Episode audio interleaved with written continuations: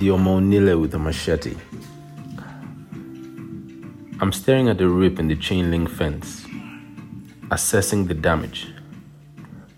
These Omonile guys are motherfuckers. Like, these nonsense guys in the neighborhood. A group of them came over to the construction site yesterday, interrupting the activities of the workers setting up the metal fence. Afẹ́rí engineer, a ò ní jẹ́ kí ẹ ṣiṣẹ́ kankan bí. Aláfẹ́rí engineer sẹ́, we want to see the site engineer.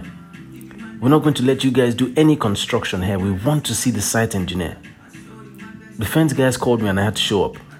I think I was asleep or something in a rented apartment about 20 minutes away. I had to abandon that endeavor to come see what was happening. I ended up paying them some, paying them some money. The Omonile guys, sons of the soil. That's what they call themselves. People are generally familiar with them in southwestern Nigeria.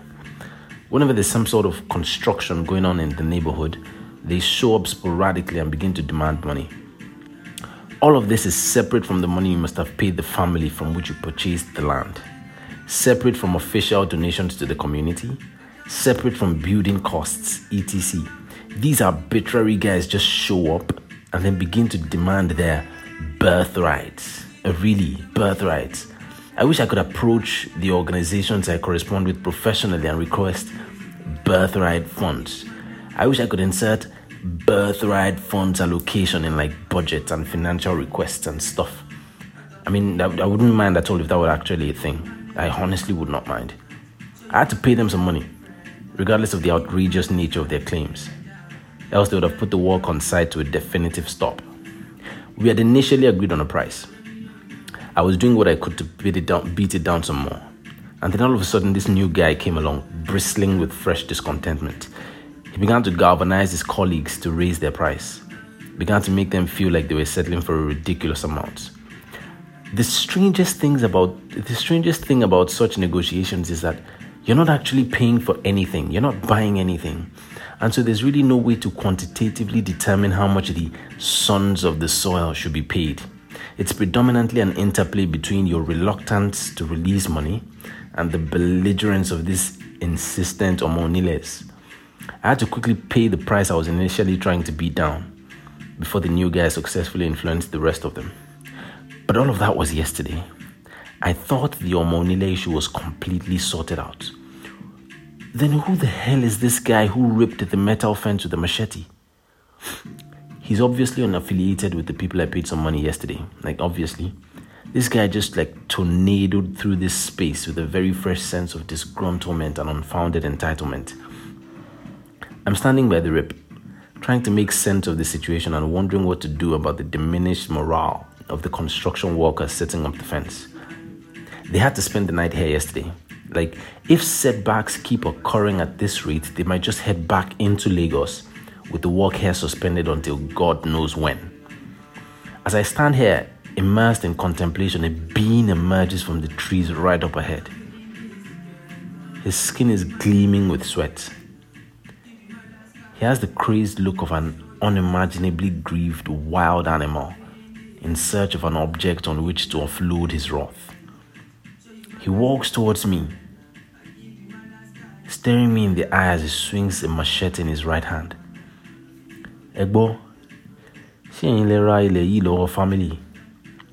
Hello, are you the one who bought this land from the family? He keeps walking towards me, a menacing scowl on his face as he flexes his machete. I try to make some meaning of what I'm seeing. It seems like the blade of his machete is meant for the neck of the person who bought this piece of land.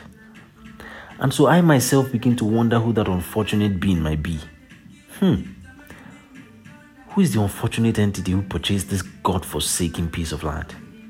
I look around a little, momentarily joining the machete wielding guy in his search. Somebody bought this land?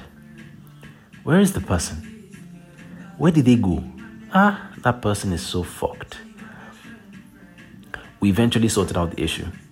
The guy with the machete was the younger brother of the wife of the younger sister of the actual person I purchased the land from. Whatever.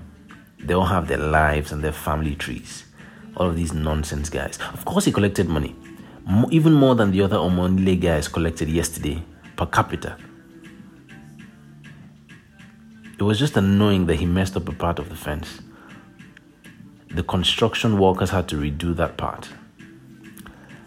I'm lying down under the shade of a tree, swatting at the occasional mosquito and watching TED Ed videos on YouTube mobile. I'm right next to the site. The fence guys are walking.